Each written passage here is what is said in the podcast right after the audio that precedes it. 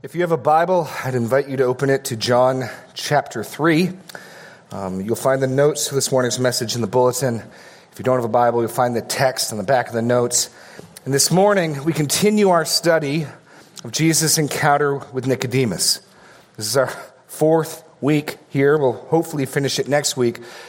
And when I consider what to preach on around particular holidays, special Sundays, sometimes I'll consider changing, doing something standalone, but the more I thought about it, the text before us, we're going to look primarily at John 3:16 to 18, is the central meaning of Christmas. It speaks of God's gift to the world and helps us make sense of the baby in the manger.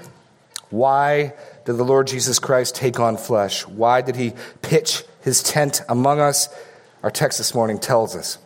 So I'd like to begin by reading John chapter 2, 23, all the way through 3:21, which I've argued is one unit. Let me put my reading glasses on.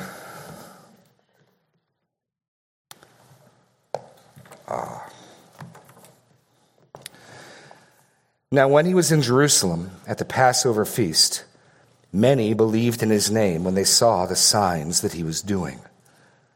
But Jesus, on his part, did not entrust himself to them, because he knew all people and needed no one to bear witness about man, for he himself knew what was in man.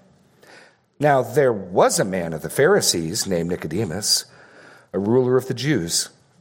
This man came to Jesus by night and said to him, "Rabbi, we know that you are a teacher come from God, for no one can do these signs that you do unless God is with him." Jesus answered him, "Truly, truly, I say to you, unless one is born again, he cannot see the kingdom of God." Nicodemus said to him, "How can a man be born when he is old? Can he enter a second time into his mother's womb and be born?" Jesus answered, "Truly, truly, I say to you, unless one is born of water and the Spirit, he cannot enter the kingdom of God. That which is born of flesh is flesh, and that which is born of Spirit is spirit. Do not marvel that I said to you, you must be born again. The wind blows where it wishes, and you hear its sound, but you do not know where it comes from or where it goes. So it is with everyone who is born of the Spirit." Nicodemus said to him, "How can these things be?" Jesus answered him, "Are you the teacher of Israel, and yet you do not understand these things? Truly, truly, I say to you, we speak of what we know and bear witness to what we have seen, but you do not receive our testimony. If I have told you earthly things and you do not believe, how can you believe if I tell you heavenly things? No one has ascended into heaven except he who descended from heaven, the Son of Man. And as Moses lifted up the serpent in the wilderness, so must the Son of Man be lifted up, that whoever believes in him may have eternal life. For God so loved the world that he gave his only Son, that whoever believes in him should not perish, but have eternal life. For God did not send his Son into the world to condemn the world, but in order that the world might be saved through him. Whoever believes in him is not condemned, but whoever does not believe is condemned already, because he has not believed in the name of the only Son of God. And this is the judgment. The light has come into the world, and people loved the darkness rather than the light because their deeds were evil. For everyone who does wicked things hates the light, and does not come to the light, lest his work should be exposed. But whoever does what is true comes to the light, so that it may be clearly seen that his works have been carried out in God." Lord God, as we consider your gift of love, I pray that you give us eyes to see and ears to hear, that we might understand the significance, your divine purpose in sending your Son, that we might receive him rightly for who he is, that we might not perish, but have everlasting life. So, Lord, I pray that you would open blind eyes, unstop deaf ears, birth life by your Spirit, gift faith. In Jesus' name, amen. A familiar passage, and again, familiarity has the danger of tricking us into thinking we understand it. Probably the second most familiar Bible passage in our culture. 20 years ago, I would have said it was the first most familiar, but I'm guessing Judge Knott has overtaken it in the cultural vernacular. But this is a close second, and you'll see John 3:16 written on signs and logos at sporting events. And it's because of, in this passage, the simplicity, the clarity of God's purpose in salvation. His gospel message is plainly explained. Now, before we get to this, I got to set it in its context. You'll notice we started reading at the end of chapter 2 because at the end of chapter 2, John sets up this encounter. We hear about people who see signs that Jesus works and they believe in his name. And strangely, surprisingly, Jesus does not entrust himself to them. And we considered how in a gospel written that we might believe, a gospel emphasizing faith and faith alone for salvation, how strange it is to read those words at the end of chapter 2. And then I would argue that John gives us the encounter with Nicodemus to help demonstrate that. And we see here's a man who shows up who's seen signs. And he believes some things about Jesus. He believes he's a teacher. He believes he's from God. He believes God is with him. That's all good. That's all orthodox. It's just not enough. And we further saw that as Jesus and Nicodemus talk, there's a pattern. Nicodemus says something, and then Jesus responds, "Truly, truly, I say to you." And then Nicodemus says something again, and in verse 5, "Truly, truly, I say to you." Nicodemus's final utterance is in verse, 10? Wow, I lost my place here. 9. Thank you, Jim. Good grief. Okay, in verse 9, how can these things be? And then he drops out of the text. In every one of his utterances, his talking gets less and less. He speaks the most in his opening salvo. He's a little pompous. We know. He's a Pharisee, which means he's very religiously advanced. He's a ruler of the people, which means he's got secular clout and power. And he's the teacher or a teacher in Israel. If there's somebody who's got a shot at rightly understanding who Jesus is, if there's somebody whose God's favor would shine upon, surely this is the man. And he shows up, and his opening statement, I think, implies some sort of question. Who are you? Who has God sent to us? And Jesus challenges him. This is because at the end of chapter 2, he knows what's in man. If you thought Jesus' response to Nicodemus was a little blunt, he knows what Nicodemus needs to hear. He knows what ails him. And Nicodemus, make no mistake, is an unbeliever here. We're told that plainly in verse 11. "Truly, truly, I say to you, we speak of what we know and bear witness to what we have seen, but you," and it's you all there, Nicodemus, and I believe this group of people who believed in his name because they saw signs, possibly even the Pharisees, "you all do not receive our testimony. If I've told you earthly things and you do not believe," make no mistake, Nicodemus comes to faith. And because we know that eventually he's going to care for the body of Jesus after the crucifixion, because we know he publicly comes forward as a disciple, we can sometimes read that back into here. No, Nicodemus is showing up overestimating his own ability to understand truth. And so Jesus pushes back, basically, in essence, saying, "Nicodemus, what makes you think you're prepared to recognize and see and understand what God is doing? What makes you think you have clear sight?" And he demands that despite all of Nicodemus's accomplishments and advancement, he needs something he's powerless over. He needs a birth from God. He needs the Spirit of God to birth him and cleanse him. And Nicodemus at first mistakes this, thinks Jesus is talking about natural birth. Jesus clarifies, no, what's born of flesh is flesh, what's born of spirit is spirit. And then, as Nicodemus understands what Jesus is saying, he does. How can this be the case? How can entrance and sight into the kingdom of God depend upon a work of God's Spirit that I'm powerless to make happen? And Jesus rebukes him. You're the teacher of Israel. You don't understand this. Up to this point, Jesus has been teaching things taught in the Old Testament, most notably Ezekiel 36, where God promises to send his Spirit and cleanse his people and give them hearts of flesh and cleanse them with water. So where water and spirit combine with birth imagery.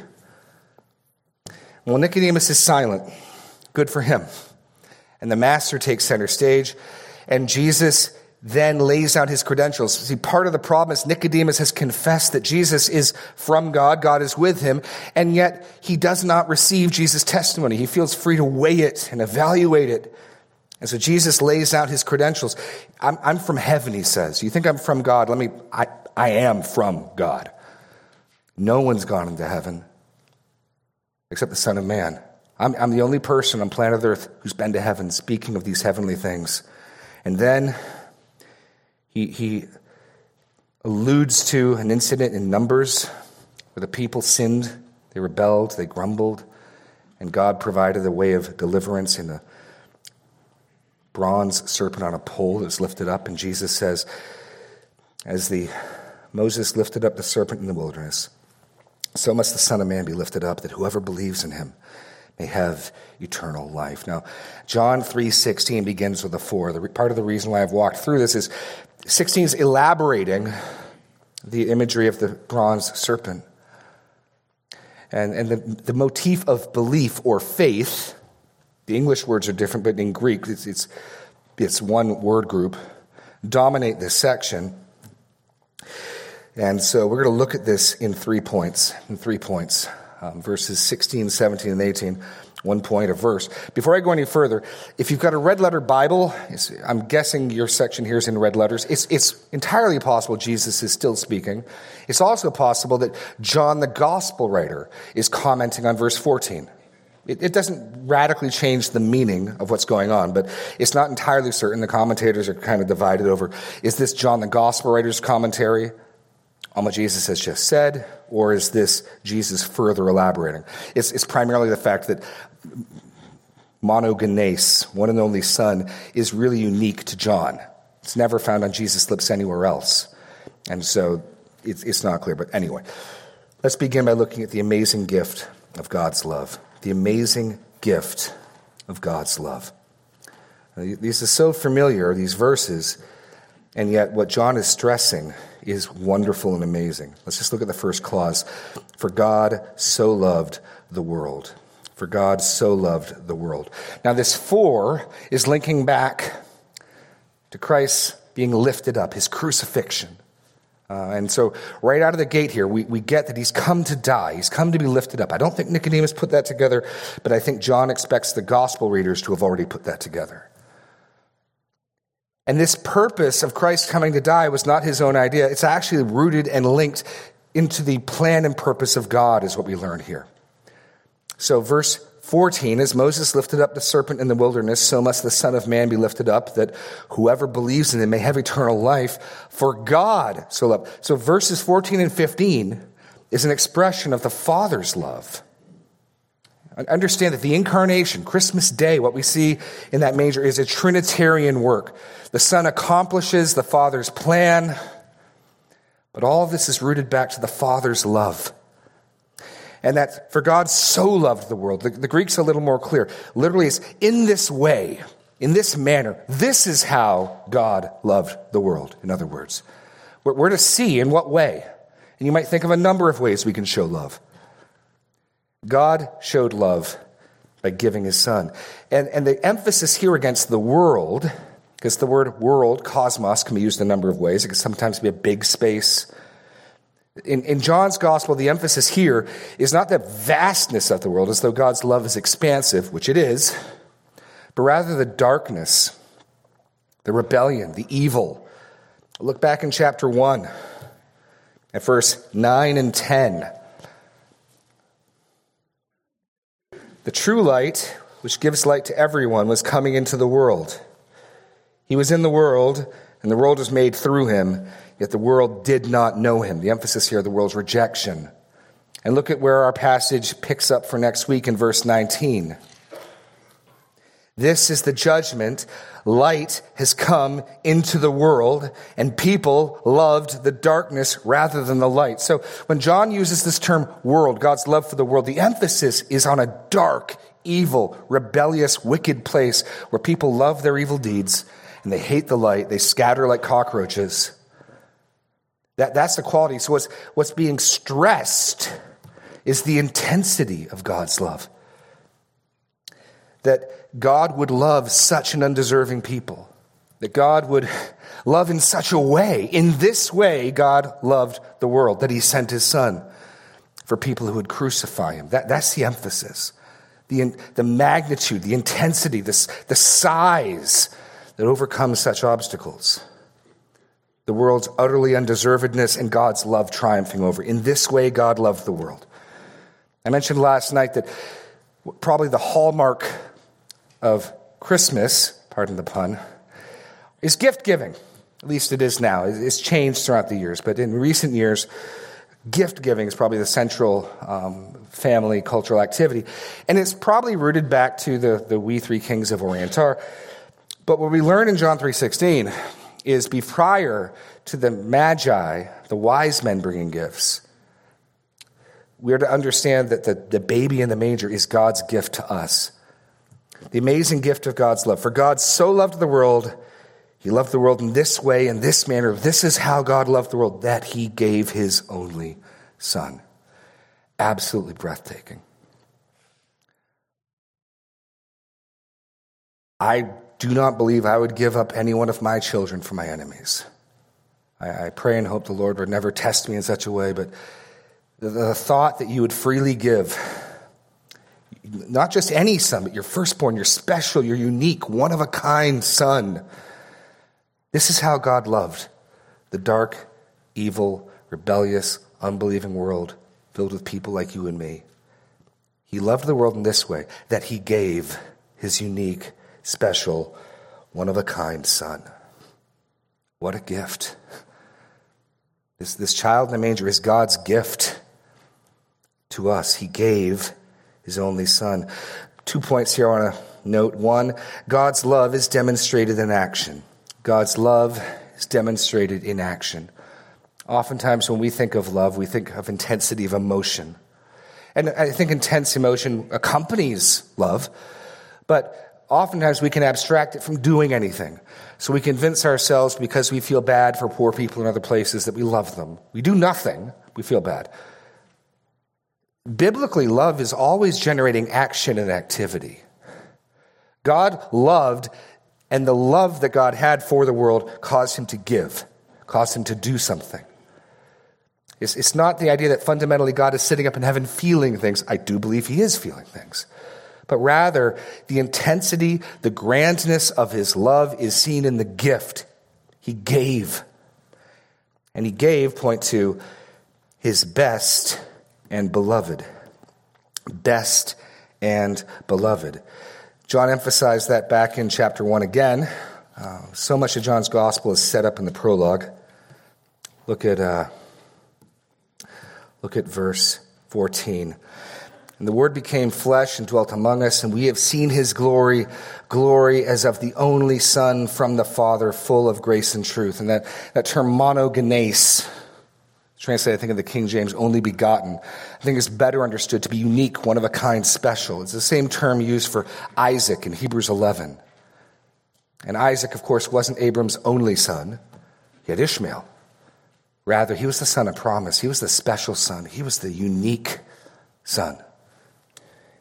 And so Jesus' glory is seen here is like that, like a father was a special, one of a kind son. The Father gave his Son. He didn't give his Son for his friends. He didn't give his Son for his worshipers, for his faithful creation.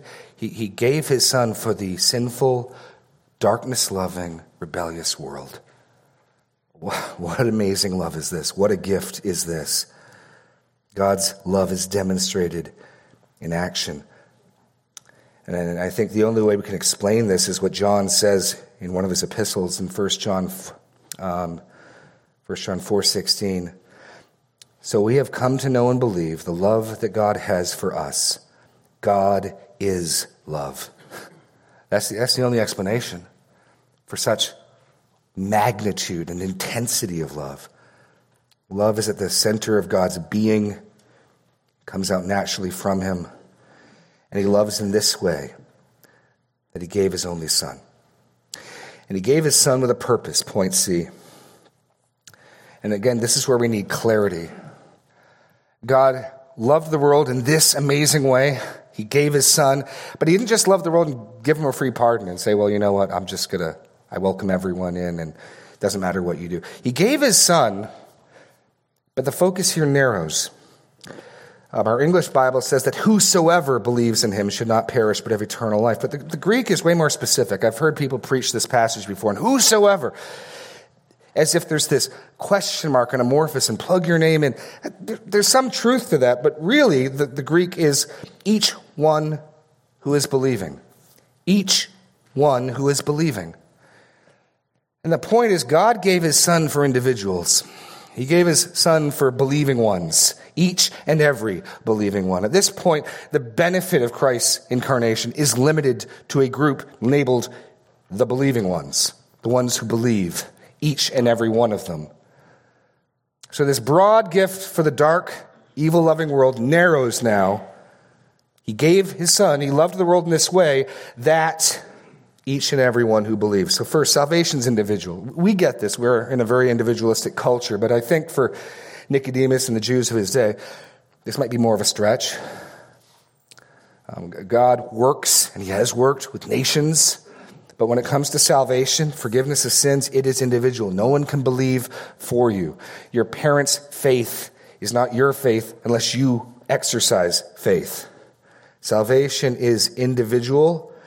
Next, we see that salvation is by faith alone. The only condition here is be believing. That's present, it's active, it's indicative, it's ongoing. But if you are believing what God has said, if you are believing and trusting in his son, if you are, like we looked at last week, looking to the Son of Man lifted up and saying, yes, that's a fitting punishment for my sin, that's what I deserve. I deserve to be crucified, and I'm trusting that he was crucified in my place.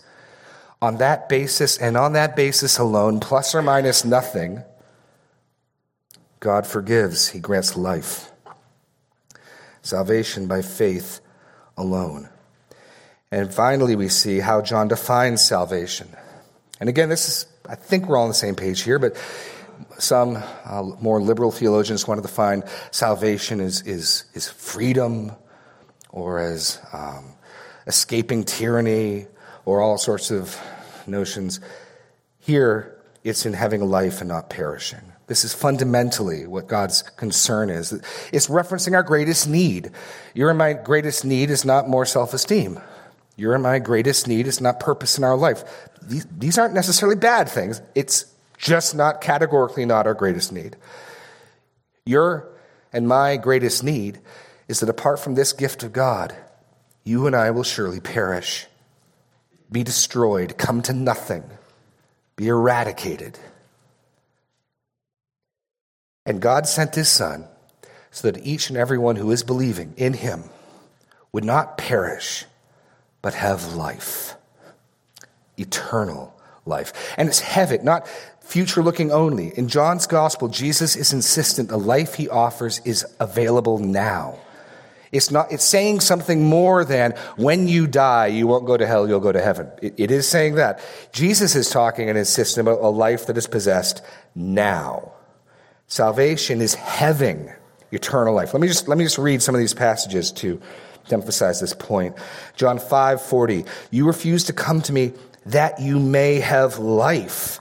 John 6:40, this is the will of my Father, that everyone who looks on the Son and believes in him should have eternal life, and I will raise him up on the last day. John 10:10, the thief comes only to kill and to destroy.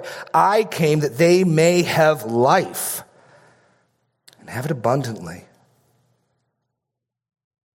John 17, Jesus' high priestly prayer begins this way. When Jesus had spoken these words, he lifted up his eyes to heaven and said, Father, the hour is come. Glorify your Son, that the Son may glorify you, since you have given him authority over all flesh, to give eternal life to all whom you have given him. And this is eternal life, that they know you, the only true God. See, that's the sense in which you and I can have eternal life now. Eternal life begins when you know the living God through Jesus Christ. That's the definition of life. You are in a relationship by faith to the living God, whom you call Father, and he calls you his child. That is the definition of life, and that is available now, this instant, not just something further off in the future. So this salvation is individual. This salvation is by faith alone. And this salvation is defined as having eternal life, or negatively not perishing. He'll give us some more clarity on this salvation in verse 18, but next let's move on to verse 17. We begin verse 17 with another for statement, clarifying, explaining, unpacking this. This truth is simple, but it's profound. For God did not send his Son into the world to condemn the world, but in order that the world may be saved through him. So we go from God, the amazing gift of God's love, to the saving purpose of God's love. And what John does here in verse 17 is further clarify the Father's intent. And first he says it negatively. God did not send his Son into the world to condemn the world. Now, that may seem like an odd statement. It's almost as if John is anticipating someone saying, well, why did you send your Son, to condemn everyone? And John is saying, absolutely not. Now, you might ask, why would somebody say that? Well, for one, out of all the Old Testament prophets, the Lord Jesus talks about hell and judgment and the wrath of God to come more than anyone. The clearest, most consistent teachings of judgment and the wrath of God are found on our Savior's lips. But more to the point, and we'll see in verse 18, the very advent of his coming, like light, illuminates and reveals those around him. It galvanizes. Heat, by its nature, can melt or harden. And Jesus, as light coming into this world, galvanizes people so that Pharisees and Jews will cry out at the end of this gospel, "We have no king but Caesar."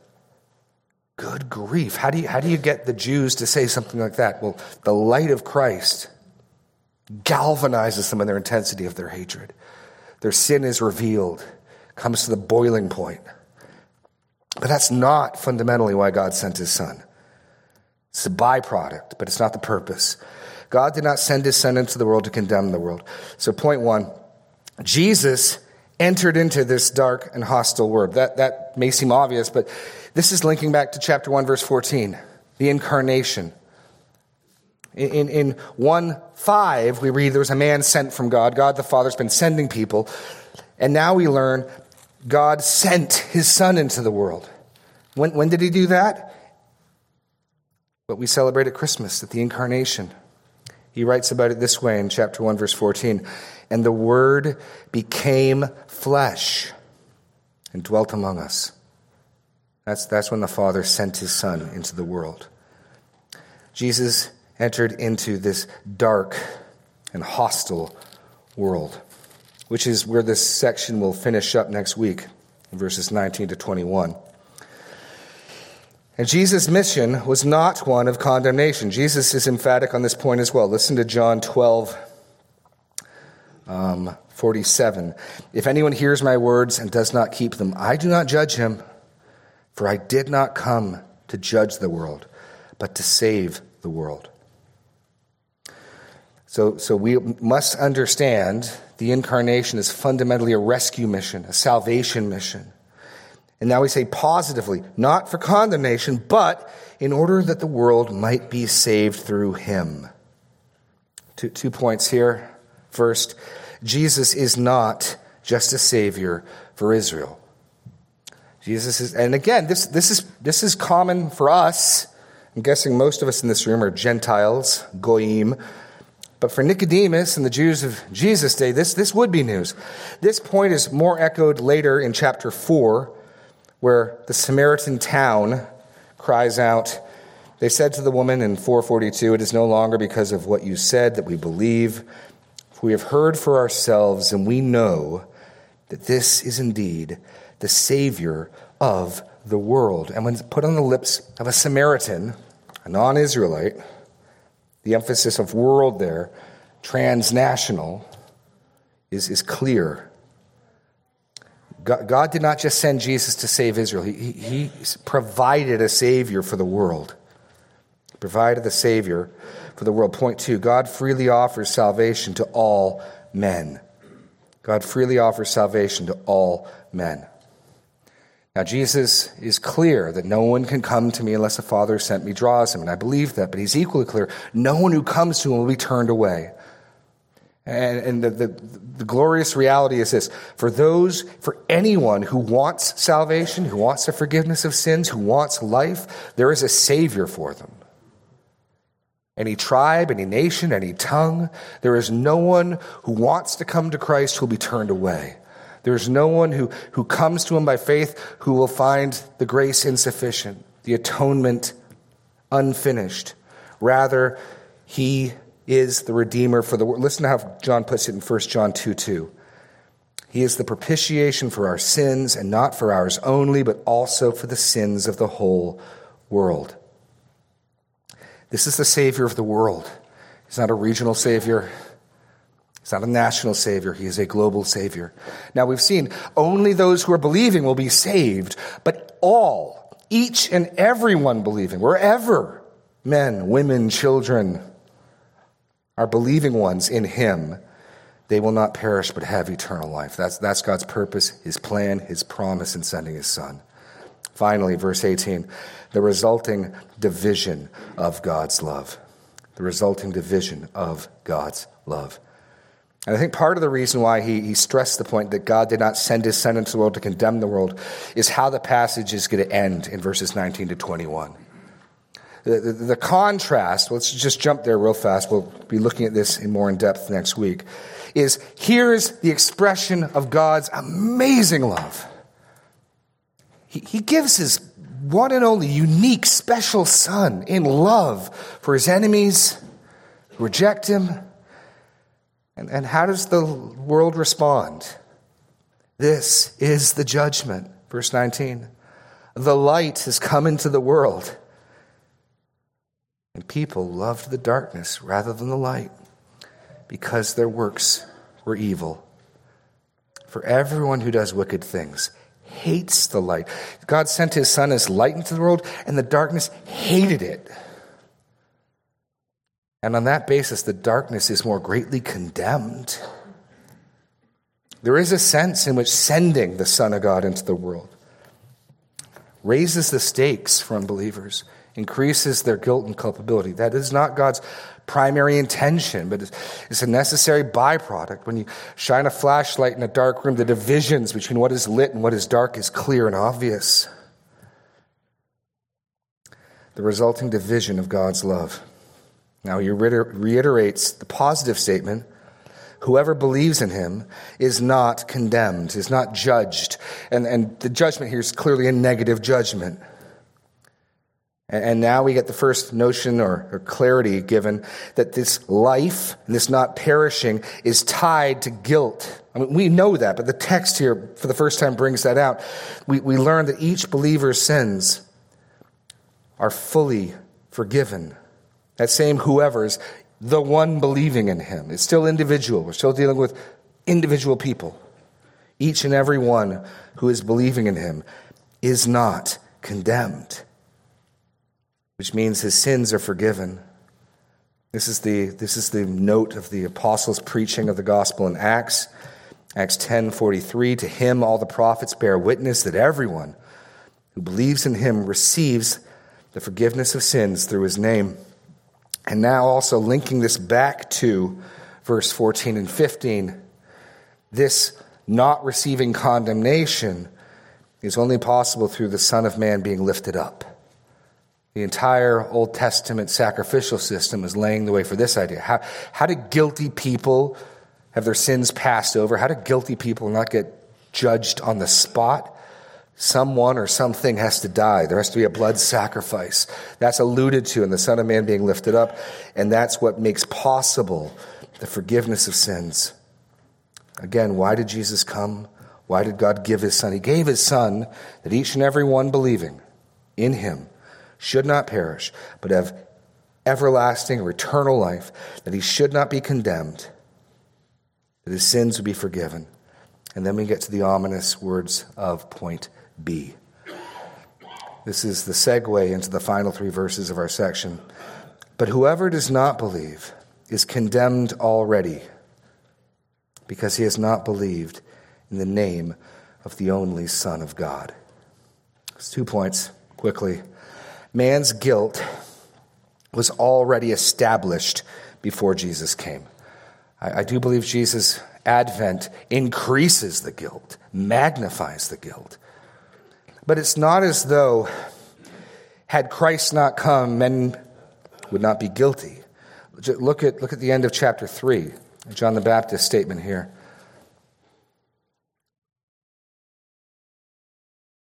Verse 36, "Whoever believes in the Son has eternal life. Whoever does not obey the Son shall not see life, but the wrath of God remains on him." It's been there. It doesn't show up. It remains. It abides.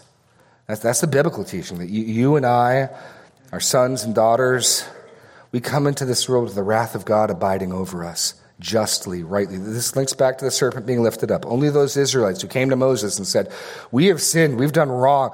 Please pray that the Lord might forgive us," were offered a pole with a serpent on it to look at. And only by looking at the sign of their judgment for their sin, the righteousness, the rightness, the fittingness of what they had done, would they be healed.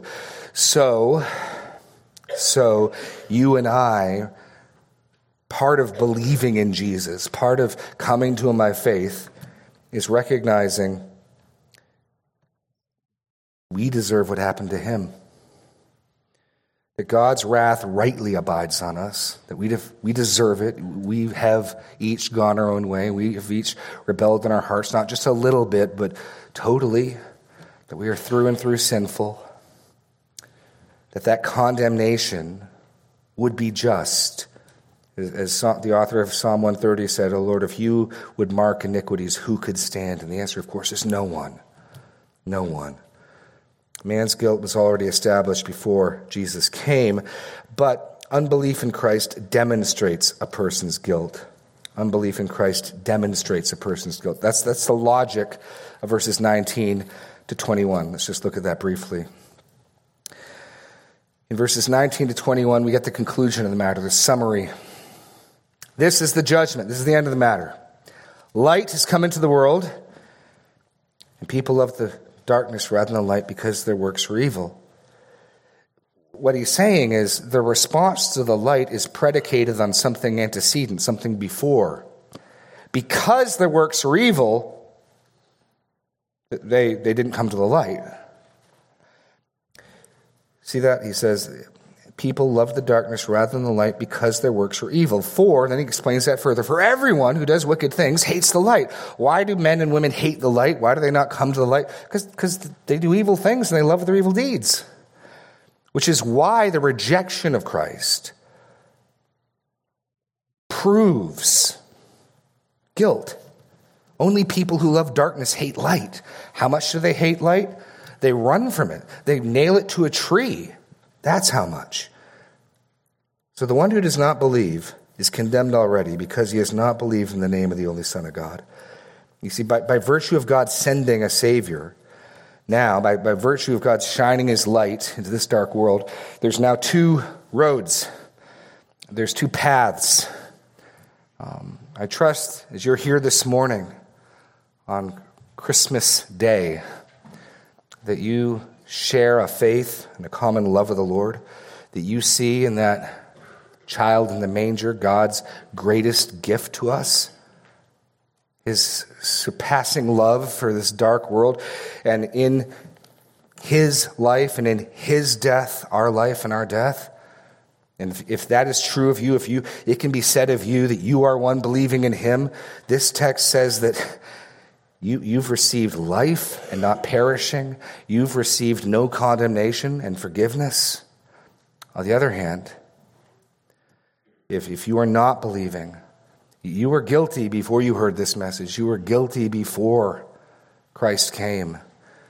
But if having heard this, heard what God has said, testified to in his Son, you still do not believe. You only consolidate, amplify, and harden your guilt.